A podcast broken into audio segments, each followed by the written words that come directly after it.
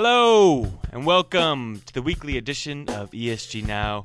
I'm your host, Mike DiSabato, and this week I am joined by Megan Eastman and Rick Marshall to discuss Facebook's new currency called Libra. Shout out to all my Libras out there. And the recently approved expansion of the Trans Mountain Pipeline by its owner, the Canadian government. Thanks as always for joining us. Stay tuned. All right, context time. I think this is important before we dive into Facebook's cryptocurrency. First, the currency is called Libra. Shout out to all my Libras out there. It's termed a stable coin, meaning its value will be pinned to conventional financial assets like government-backed currencies and securities. And the goal is to avoid massive fluctuations in value, so Libra can be used for everyday transactions in a way that more volatile cryptocurrencies like Bitcoin haven't been. To do this, the nonprofit company Facebook has governing the currency pegged it to a basket of different currencies, so it won't be consistently worth $1 or €1 or anything like that. Here's our stat card for Facebook. It's rated BBB. The company's woes have been quite public, so you know we, like everyone else, is worried about privacy and data concerns. And while it is an issue throughout the interactive media and services industry, Facebook has the highest risk exposure to controversy, and we continue to find shortcomings in its approach to privacy protection, especially on issues such as transparency and, actually getting consent from people to share their information. But what we grapple with in our conversation is whether Libra will provide better access to finance, something we actually rank the banking sector on, but not usually something we focus on for media companies.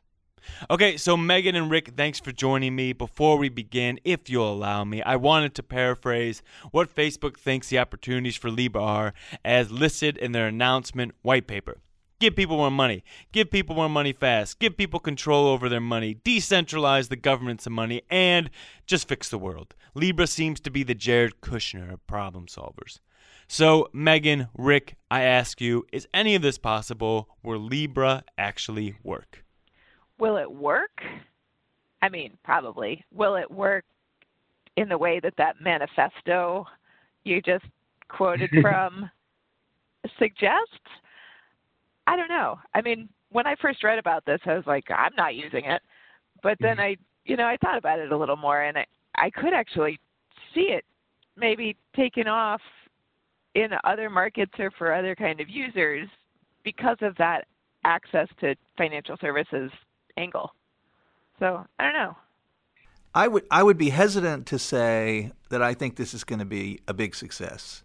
I don't think we can know that. But I do think that this is an important new development. I don't think it's the last of this kind of innovation we're going to see in this area. I wouldn't be surprised to see other firms like Amazon, for example, jumping in with something similar. Yeah. And I think this whole approach and idea, the concept behind it, has a pretty good future. I really do think there's a lot of promise here. The manifesto kind of throws a lot of things against the wall as if they're hoping something will stick, and they probably would be happy with any one or two of those working out. So, it's early days. It reminds me a lot of the early days of the web. Yeah, I think it could take off in certain groups, but I'm not exactly sure Facebook is the company to make it happen. But I think, for one, if banks don't get a hold of these types of new currencies, they run the risk of being subverted by tech companies that are taking advantage of the high fee and untrustworthy operations of traditional banks.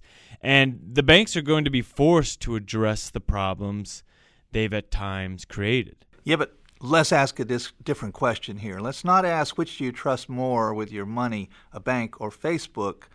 Let's ask the question, how do you feel about the possibility of making your transactions work within a given marketplace, let's call it, without having to give a cut to the intermediary we currently think of as banks. That's access to financing, right? Yeah, that is... exactly. I mean, that's a very different question. Can we talk about the access to finance situation? Because it's been such a vogue word in ESG for companies. not only like Facebook, but that are not considered typically socially responsible companies like MasterCard and Visa, who say if we can give people access to financial services through their phones, for example, they can do what Muhammad Yunus's Grameen Bank does and allow people to better their lives by achieving financial independence. And this is what Facebook seems to be laying its Libra currency upon. And does that actually bear out? Do either of you think that if you just get some capital, then equality will rain down upon you like the rains of the monsoon? Not necessarily, but there is some pretty good evidence that hooking up people with limited capital with access to these kinds of services does, on average, help them multiply that capital and do better, and provides opportunities to do business or have transactions or whatever that might otherwise be difficult. So I think that actually could be part of what ends up driving this, especially in places like emerging markets, or even just among demographic segments for whom banks are a real hassle. Access to financial services is a huge boon for people who need it, but it can also be really exploitative. And I think at this point, we have no way of knowing how this is going to play out, whether it will be the Libra or some other currency by some other company at some point in the future. But I think you've got those two kind of sides of the scale constantly playing against each other. And it's hard to know in advance which one is going to end up dominant. That's a good point. It's going to be interesting if one day Facebook says, hey, what if we gave you your salary in Libra? And there's like a 22-year-old that's coming out of college and saying, okay, I like that idea. Like he's kind of into they are kind of into the cryptocurrency, kind of into the Bitcoin realm. And they get their salary in Libra. And all of a sudden Libra tanks. And there's some sort of legal regulatory scandal with Facebook because of that. I mean, it seems very, very plausible. All these tech companies love to give their product as an incentive to join the company. Absolutely. That's the perfect parallel to where we were and still are to a degree when equity in the company is used as an incentive, where employees take pay in stock or stock options. If they hold all of their personal wealth in the stock of that one company and there's, as you say, it tanks, then they've lost everything as well. So it raises a whole wealth of questions around that, but we're going to see that. I'm absolutely certain that I don't know if it will be Libra at Facebook, but we're certainly going to see employees offer digital currency as pay at some point. So some uptake. Does Libra take hold of the world and Mark Zuckerberg achieves world dominance a la Jeff Bezos? Yes, but not necessarily as a raging success. I guess that's a caveat. Sorry, Mike. Yes, but I'd rate it a black swan, meaning I wouldn't want to not bet on it. I wouldn't want to put much on it. Yeah, I would not put anything. I'm going to say a heavy no. I would not put any dollar into Libra. I distrust various banks, but I distrust Facebook a little bit more.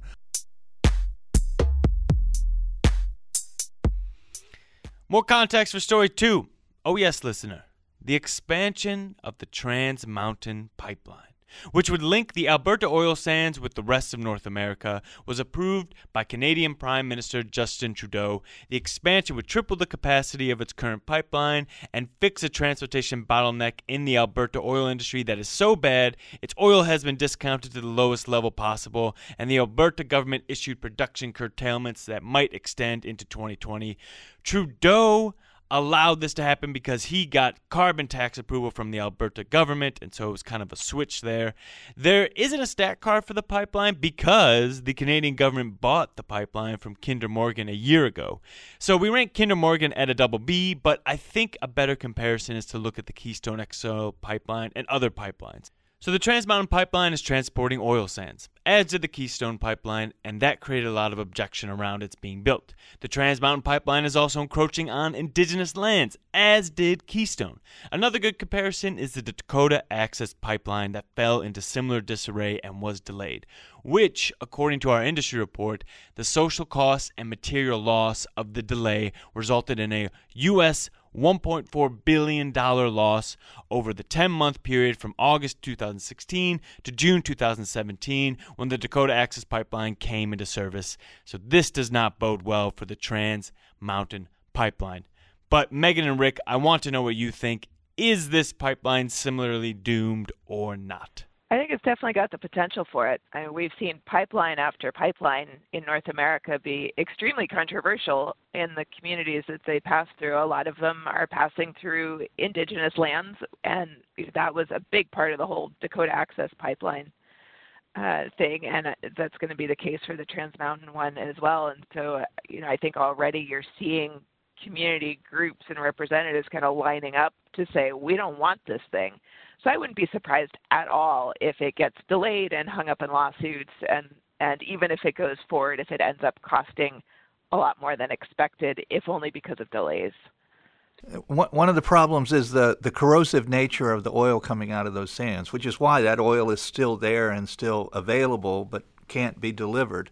And that's the key issue here is the additional cost involved in extracting and transporting that oil because of the corrosive nature and some of the other environmental concerns that are raised by tapping that particular supply of oil. They shift the balance of the value over the line. I mean, to the point where the reason that government is involved in this is because from a corporate perspective, this is no longer profitable. You know, the idea of making a profit by going this way is gone. It's ultimately this will be a race against the clock, and the determination as to whether it's completed or not will be based on the valuation of that resource as delivered versus its costs, including all of the environmental and social costs. And, you know, if I had to bet, I'd say probably there will be shovels in the ground and parts of it will be built. But it will never be completed. It will never be connected. Now, Mike, when you were setting up the story, you mentioned that part of the deal with Trudeau approving this was that it was an exchange for carbon tax, which I thought was super interesting. He's basically horse trading one kind of environmental impact against another and betting that the carbon tax is the more important thing long term. Well, the New York Times is actually reporting that the Canadian government is going to use the profits from the pipeline to build more alternative energy systems, which is likely how the transition to a low-carbon economy is going to happen, because it's tough to imagine fossil fuel companies will not take part in either profiting off of it directly or indirectly. And I think as an investor, you have to ask yourself if it is worth weathering the social and environmental damage caused by many of these pipelines for an unknown, predictable amount of profit. I think it's helpful to look at what's happened with other pipelines, but ultimately this isn't about pipelines at all.